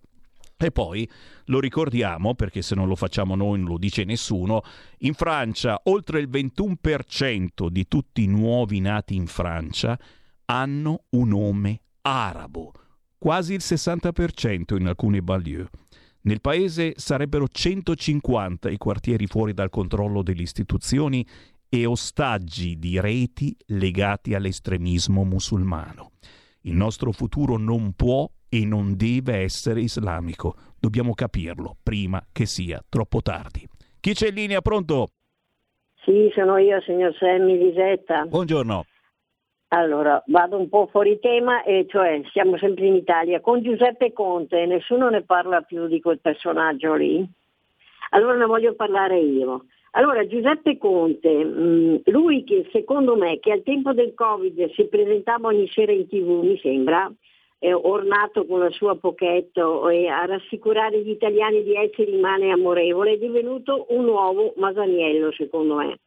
Allora, cambiare idea, signor Semmi, politiche può essere anche segno di una maturità acquisita, ma cambiarle di colpo e di continuo riesce facilmente solo a chi non ne ha o a chi se ne serve. Ma tant'è, se l'importante non è giocare bene, signor Semmi, ma vincere, Conte lo sa fare alla perfezione.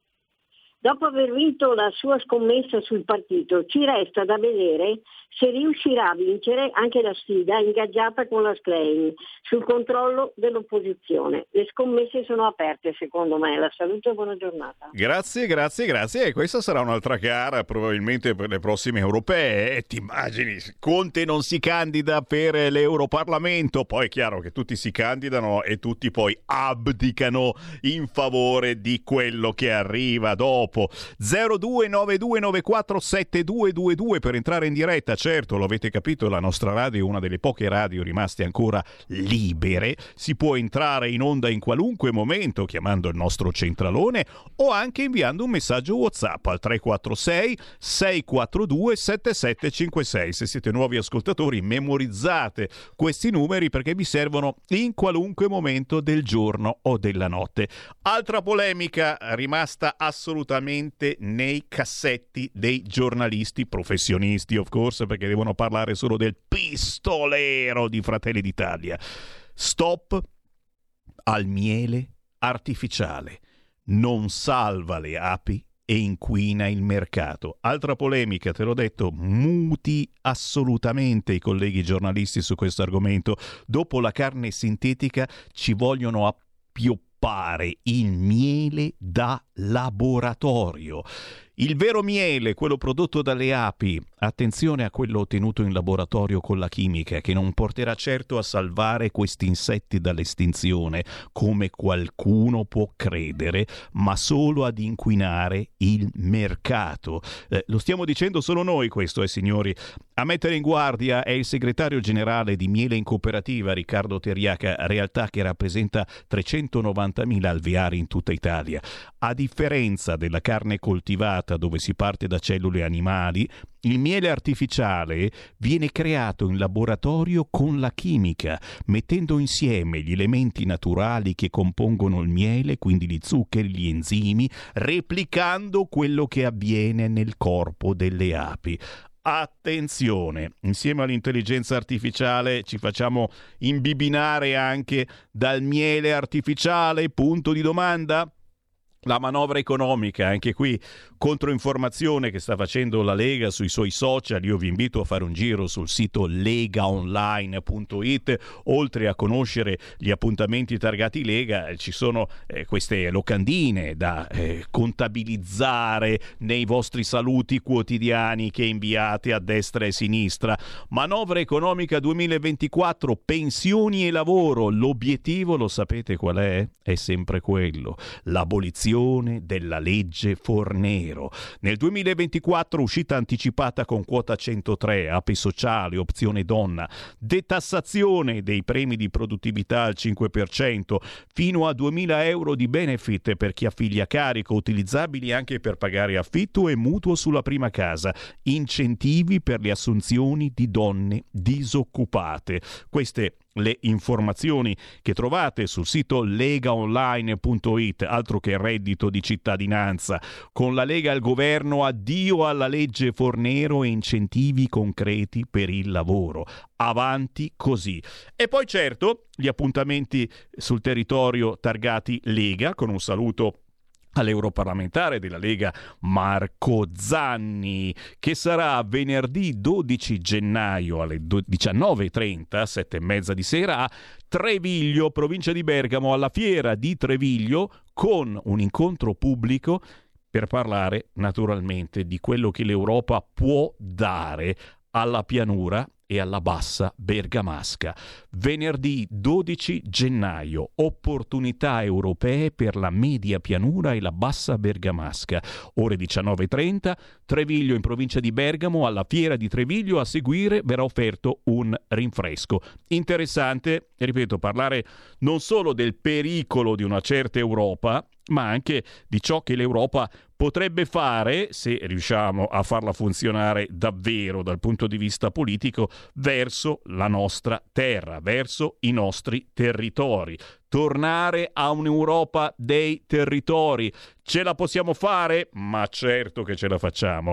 Ultima segnalazione per questa domenica 7 gennaio c'è Silvia Sardone, altra europarlamentare della Lega e anche consigliere comunale della Lega a Milano, che presenta il suo libro Mai sottomessi, cronache di un'Europa islamizzata. Silvia Sardone sarà questa domenica 7 gennaio alle 18 a Castelcovati in provincia di Brescia presso la Tensostruttura Impianti Sportivi in via Aldo Moro. Segui la Lega è una trasmissione realizzata in convenzione con La Lega per Salvini Premier.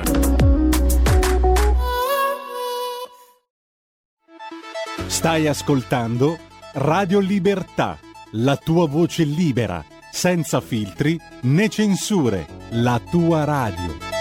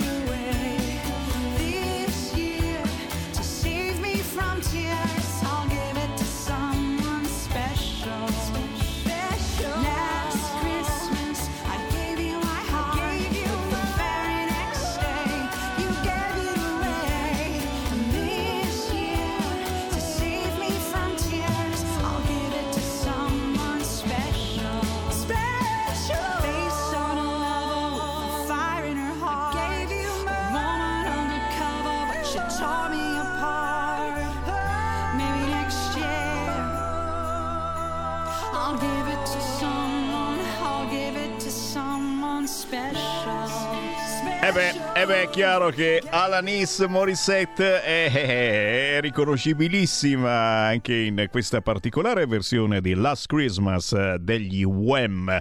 Per farvi gli auguri di buon anno nuovo e anche di buona Befana, perché ormai ci siamo, eh? la Befana è lì, è lì, non è, non è qui e uno dice dai, dai, fai la battutina, no, assolutamente no, è il momento del collegamento con hashtag bambini strappati e non è la Befana, ma più bella, dolce che mai. E io aggiungo anche cazzutissima con noi, Sara De Celia, ciao!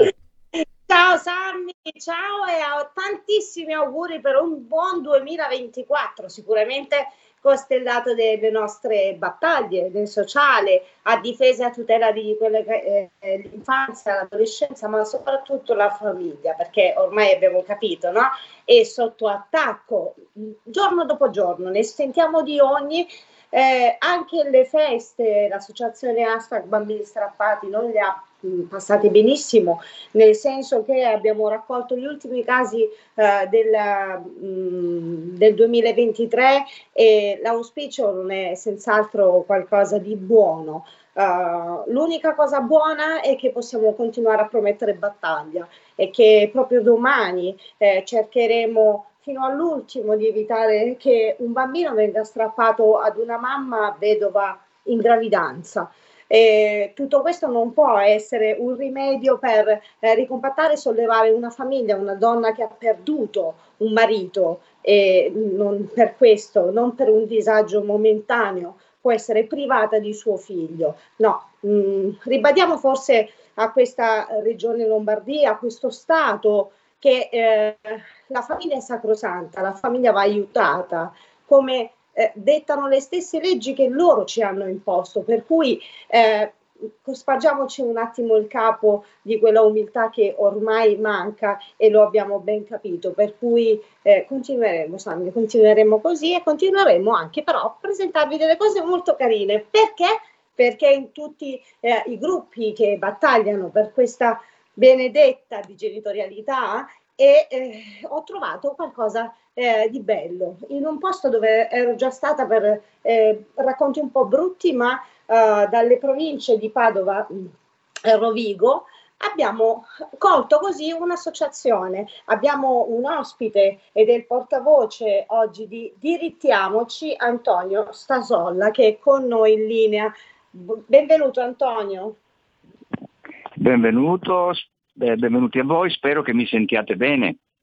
Sì, ti sentiamo benissimo e soprattutto abbiamo visto benissimo eh, che cosa siete riusciti a fare, una piccola associazione come dici tu, ma che in realtà ha fatto molto. Uh, Sammy, devi sapere che è stata costruita alla Casa degli Aquiloni. Abbiamo mandato alla regia eh, alcune foto che vorrei eh, che mandaste, prima ancora del video, per eh, illustrare nel frattempo che Antonio ci parla eh, di, eh, della Casa degli Aquiloni.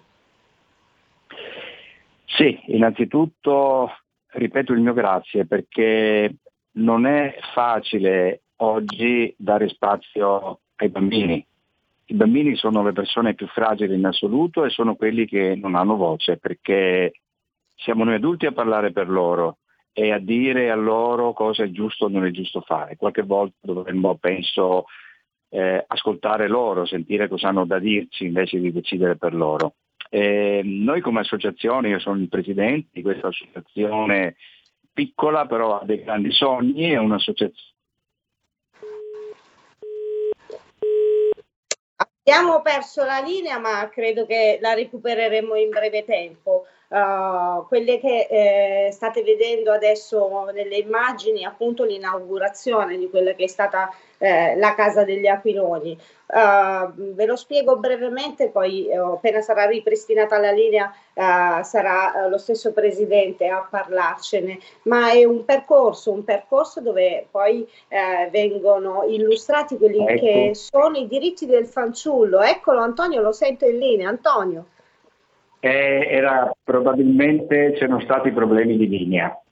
Sì, tranquilli, abbiamo una redazione sempre pronta. Eh, per cui eh, dicevo che la Casa degli Aquiloni è un tipo un percorso eh, che narra appunto tutti quelli che sono i diritti del fanciullo dalla Convenzione dell'ONU. Sì, del- Sì, diciamo il percorso è, è doppio.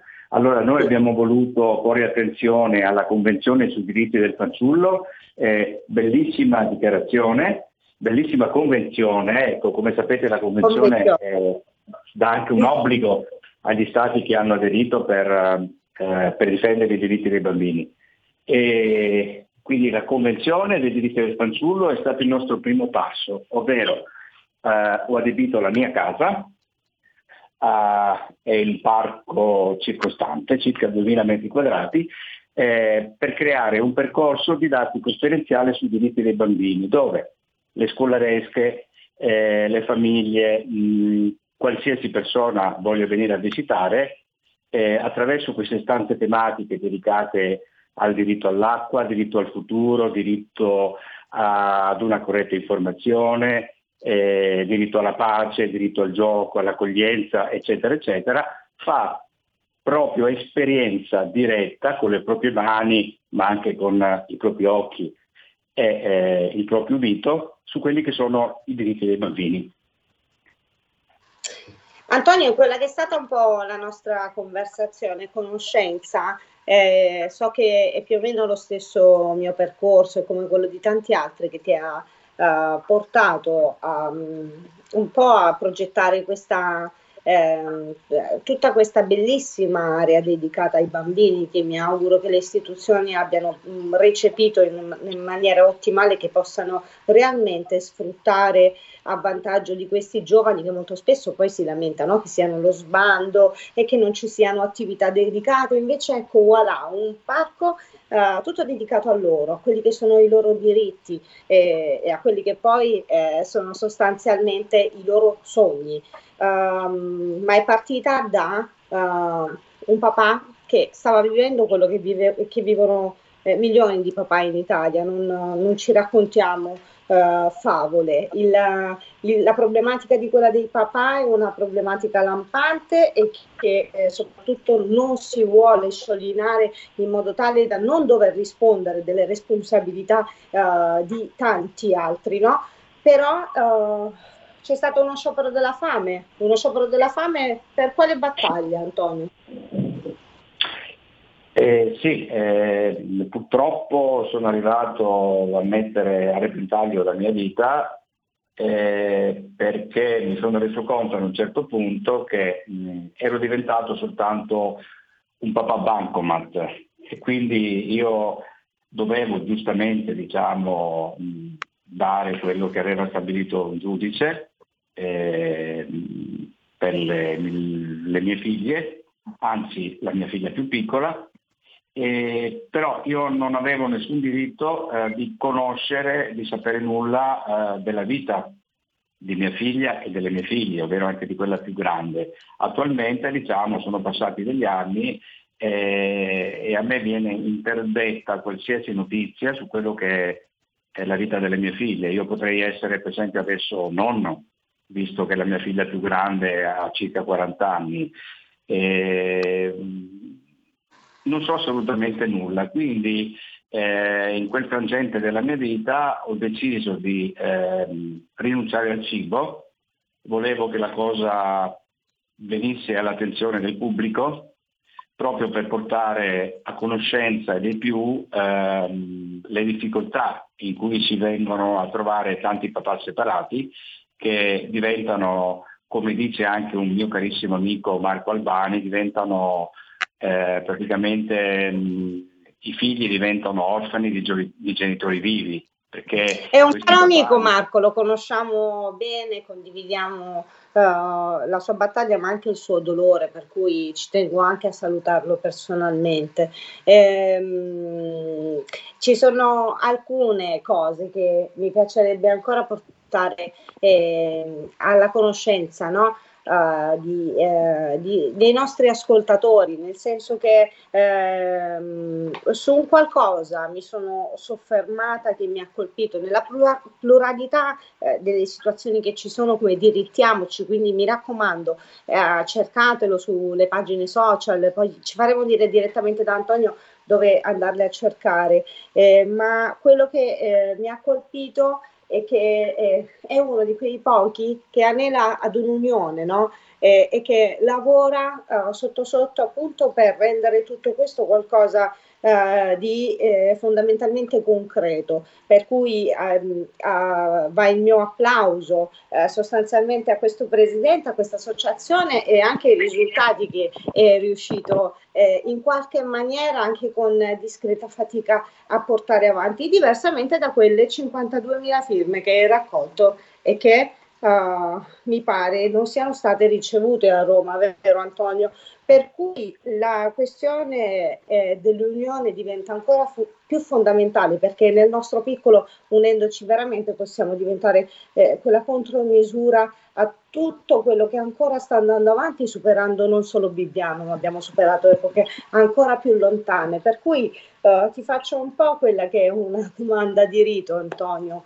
Eh, quali sono i tuoi eh, progetti, eh, oltre che le speranze, le speranze che tutto questo possa finalmente avere una fine e che si lavori davvero per tutelare l'infanzia? Allora, noi abbiamo aperto lo scorso anno un parco vicino a Calza degli Aquiloni dove attraverso un progetto sviluppato con una scuola primaria del posto abbiamo creato un percorso con dei pannelli, con i disegni dei bambini, dove si parla di quelli che sono gli altri diritti dei bambini, ovvero quelli che non sono ancora nella Convenzione. Quindi noi, sì. eh, per esempio, sono il diritto alla speranza, il diritto alla gioia, alla felicità, il diritto al futuro. Ecco, il diritto ad entrambi i genitori. C'è un bellissimo cartello che riporta proprio questo, il diritto a entrambi i genitori. Quindi io ritorno proprio alla mia battaglia delle, dello sciopero della fame e delle 52.000 firme che purtroppo, diciamo, nonostante le mie eh, mail e le mie 8 PEC inviate al ministro, all'allora ministro della famiglia e all'allora ministro della giustizia, firme che non sono state mai diciamo, ricevute perché eh, c'è stato un silenzio da parte delle istituzioni è assordante, come dire 52.000 persone non servono a nulla, cioè non hanno, eh, non hanno voce. Ecco. E, ehm, quindi sicuramente tra, tra, le battaglie c'è quella di farsi sentire dalle istituzioni, perché bisogna impedire ai responsabili di dormire. Eh, bisogna iniziare a capire che le prime vittime di una, di una separazione sono proprio i bambini in, ge- in, genere si dice che lo si fa per il bene dei figli, ma non è vero, nella maggior parte dei casi si fa per l'interesse soltanto dei genitori o di uno dei genitori, ma i bambini soffrono terribilmente. I genitori dovrebbero mettere da parte le proprie diatribe, le proprie dimostranze e invece concentrarsi insieme proprio sui figli. Poi è chiaro che ognuno può vivere separato dall'altro, ma i bambini non c'entrano assolutamente nulla. In Italia abbiamo purtroppo una situazione anomala eh, dove occorre proprio un cambiamento culturale comunque, eh, un, un cambiamento che parte dalle coscienze, perché attualmente abbiamo una mh, legislazione che è favorevole ehm, ad un componente della coppia, in genere sono le donne, eh, sappiamo il caso di Marco Albani, lo conosciamo, questo papà che nonostante tutte le sentenze a suo favore non riesce a vedere suo figlio, perché c'è un ostracismo da parte, da parte della mamma, del bambino. E, eh, ostracismo quindi... a cui tante volte le istituzioni si prestano, che è una favola, lasciatemelo dire, anche perché eh, ribadisco non solo il Marco, ma sono migliaia e migliaia i casi eh, con cui possiamo rendicontare la mala giustizia in Italia e, che, che, se ne dica, lasciatemelo dire, ma eh, soltanto la mala giustizia che eh, fondamentalmente può essere uguale per tutti. La giustizia a quanto pare continua a non voler avere orecchi e ovviamente mi prendo la responsabilità di quello che dico perché eh, tutto ciò non può essere il best interest eh, del minore, cioè il bene superiore, no? l'interesse superiore di questi minori, ma dov'è? Dov'è quando un assistente sociale o questi eh, psicoterapeuti eh, continuano a, a fare eh, resistenza e magari a legittimare questo tipo di comportamenti e lasciatemelo dire perché nel 2024 vi prometto che sarò anche peggio, uh, sono dei veri e propri sequestri di persone. E ora uh, ci sono figli che eh, ripudiano completamente un altro genitore, ma tutto questo non ha a che vedere effettivamente con il bene o con il male che si può cagionare a un figlio e rimangono sempre esclusivamente guerre personali, eh, per cui eh, chi perisce davvero?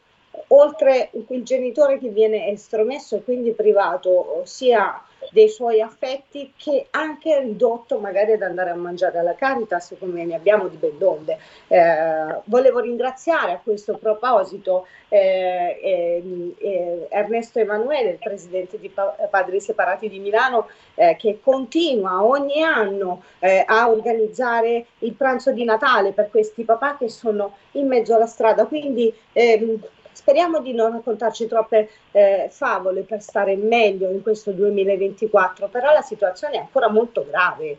Non, uh, non, si è risolto, non si vuole risolvere perché oggi come oggi, come sappiamo bene ed è stato lampante per tutti, c'è una narrativa che vuole eh, che l'uomo bianco venga definito come violento, per cui legittimare tu, ogni azione che lo voglia fuori dalla famiglia.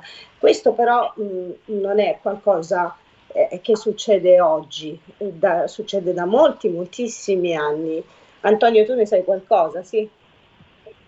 Eh sì, eh, io sono a conoscenza di, di tanti papà che eh, vivevano e vivono in situazioni veramente disperate, eh, diciamo eh, in miseria, ecco, perché dire povertà significa avere quello che ti basta per vivere alla fine, ma proprio in miseria. E, ehm, e, questo, e questo sì, anch'io punto il dito eh, sui mezzi di comunicazione e, e anche, anche, sui giudici. Eh, quando sei un giudice e hai a che fare con queste cose, con queste tematiche, eh, devi andare molto in profondità, devi andare al di là di quello che è il tuo lavoro, perché qui si richiede una grandissima dose di empatia. Non si tratta ovviamente di fare il tifo per l'uomo o per la donna, perché dicevo prima è un problema di cambiamento culturale. Se anche le, ehm, gli uomini avessero attualmente la possibilità che hanno le donne, eh, credo che si comporterebbero alla stessa maniera, quindi è il cuore delle persone che bisogna cambiare ed è il sistema comunque in ogni caso che va riformato. Eh, quello che conta a livello di giustizia è che il bambino possa avere realmente, ma non solo sulla carta, perché altrimenti eh, ci sono tanti Marco Albani nella nostra società, eh, possono avere realmente il diritto di stare col proprio figlio o con i propri figli, eh, al pari dell'altro genitore. Insomma, ecco. Io avevo proposto con la mia raccolta di firme che eh, una famiglia, due genitori che eh, decidessero di separarsi, eh, dovessero obbligatoriamente affrontare, eh, per avere la separazione, un percorso dallo psicologo, dall'assistente sociale, da un legale per capire, per valutare, per... e quindi era una proposta diciamo accettabilissima, però che non è stata nemmeno preso, diciamo, non solo preso in considerazione, addirittura non ho potuto nemmeno consegnare le firme. E questa la dice lunga.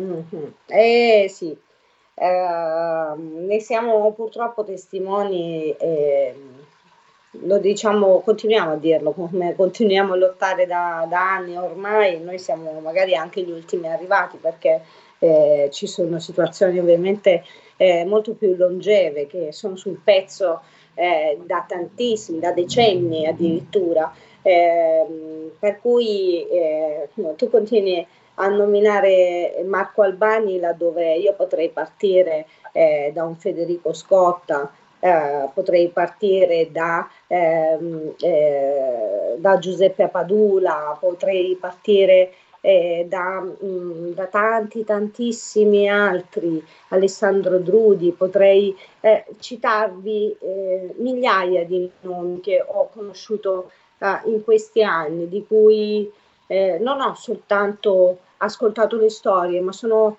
eh, riuscita ad approfondire anche su, sulla persona, riuscire a capire quei dettagli che magari potevano essere opinabili eh, ma arrivo sempre soltanto ad un unico risultato, un figlio privato di qualcosa.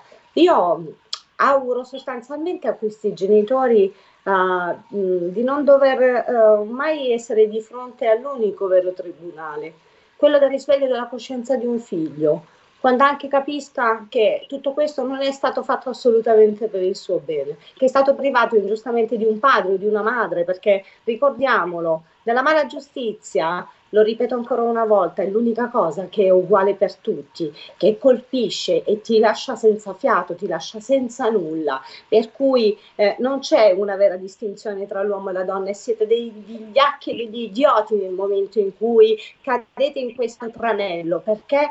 Perché forse è molto più facile avere qualcuno contro cui puntare un dito, senza magari riuscire ad affrontare se stessi e nemmeno, nemmeno riuscire a valutare le conseguenze di quello che accade ai nostri figli. Durante l'età evolutiva succede di tutto e tutto questo non può essere l'interesse migliore. Mi viene da ridere soltanto a, a ripeterla una cavolata di questo genere, per cui uh, cerchiamo un attimo uh, forse di far chiarezza, perché quella che è speculazione, quella che hai citato come comunicazione è qualcosa che eh, ti vuole accompagnare ad un punto, invece il ragionamento libero magari potrebbe portarvi a mh, mm, considerare che cosa potrebbe succedere un domani, anche eh, se qualcuno si sente totalmente nella ragione sta parlando della sua vita. Ci tengo veramente a sottolinearlo, specie in questa prima puntata del 2024. Abbiamo veramente poco, poco, poco a che fare con quelli che sono i reali desideri e bisogni dei nostri figli. Tante volte non ci accorgiamo neanche di averli. Diversamente non si potrebbe arrivare a tanto. Concordi, Antonio? Sì, sì, concordo e torno sempre sul, sul cambiamento culturale no? e sul fatto non, che il pensiero unico non va assolutamente bene. E, mm, la nostra associazione tra l'altro si occupa proprio anche di, eh, di, sensibilizzare su quella che è la violenza contro le donne, quindi noi assolutamente non siamo contro le donne, anzi noi siamo contro tutte quelle che sono le persone fragili, in primis i bambini che subiscono di più. Eh, come hai detto tu all'inizio del tuo intervento, all'inizio del, di questa puntata, ehm, stiamo assistendo al pensiero unico. Il pensiero unico sappiamo che è, fa rima con dittatura. E noi non possiamo, io non posso accettare che eh, si metta in difficoltà la famiglia eh, perché il pensiero deve essere a 360 gradi. Io ho il massimo rispetto per due uomini o due donne che vogliono stare insieme, che si amano, come giusto che sia, però ho il massimo rispetto anche per la famiglia tradizionale, che va considerata alla stessa maniera. Non si può togliere un figlio ad una persona perché, o, o, o, ad una famiglia perché ci sono dei problemi anche di difficoltà economica. I problemi si risolvono. Io tendo, eh, lo ricordo, ehm, che l'Italia spende, questi sono dati che si trovano sul Ministero della Difesa, spende 106 milioni di euro al giorno per le spese militari. Lo trovo assurdo quando un ospedale di un certo livello viene a costare poco più di 200 eh, milioni di euro. Ecco, io su questo rifletterei moltissimo. I fondi ci sono, le risorse ci sono e credo che la gente ci debba indignare per questo.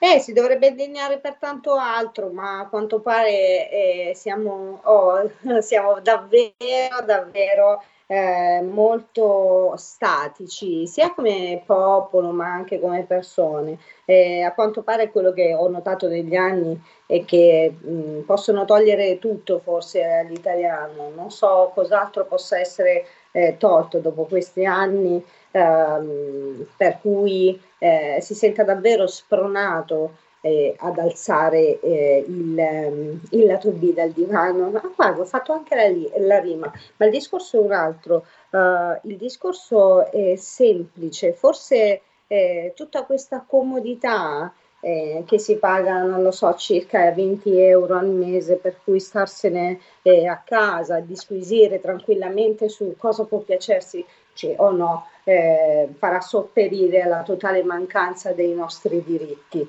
Uh, però chiedetevelo, quella, quella volta che arriva una chiamata da qualcuno, che arriva un'informazione da qualcuno, chiedetevelo, perché tutto questo è successo attraverso la, l'indifferenza di chi ci stava attorno e non si può fermare una macchina così grossa rimanendo inermi, fermi di fronte a tutto questo, ignorando e facendosi sostituire la notizia bomba di bambini sottoposti all'elettroshock da un giochetto di, non lo so, ci chiamano una casa di Renzi al governo, eh, poi ovviamente è arrivato il tempo delle emergenze, l'emergenza coronavirus, l'emergenza guerra, un'emergenza dopo l'altra, un'emergenza dopo l'altra stiamo dimenticando i bambini, eppure sono con noi ogni giorno ed è questo che vi prometto di continuare a battagliare presentarvi persone meravigliose come Antonio Statolla. Quindi Antonio, velocemente perché siamo in chiusura, dici gli indirizzi dove poter venire a trovarvi fisicamente anche sui social per poter interagire con voi. Ok, allora, eh, chi ha carta e penna prenda carta e penna. Allora, eh, su, noi siamo sulla pagina eh, Facebook Diritiamoci.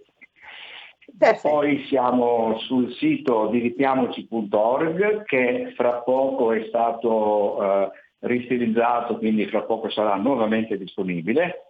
Eh, poi ehm, siamo disponibili su, eh, sulla mail a.diritiamoci chiocciola gmail.com.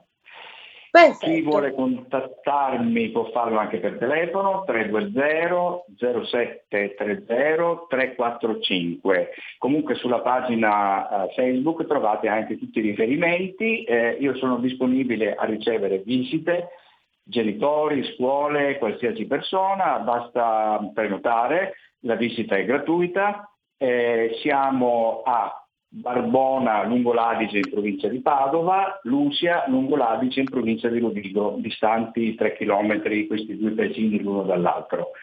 È una bella zona paesaggistica, potrete fare una bella passeggiata lungo l'Adige e venire a visitare eh, nostre, la nostra casa, il nostro parco ed essere così informati sulle nostre attività. Se avete bisogno che veniamo nelle scuole a parlare sui diritti dei bambini, ci contattate lo stesso, e anche qua noi veniamo gratuitamente, ecco, se volete magari maggiori informazioni su quello che facciamo nelle scuole, poi vi mandiamo tutto quanto via mail.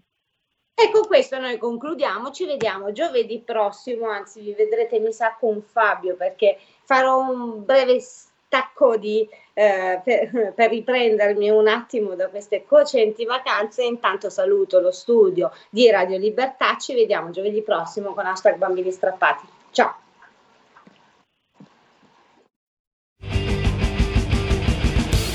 Avete ascoltato Potere al Popolo.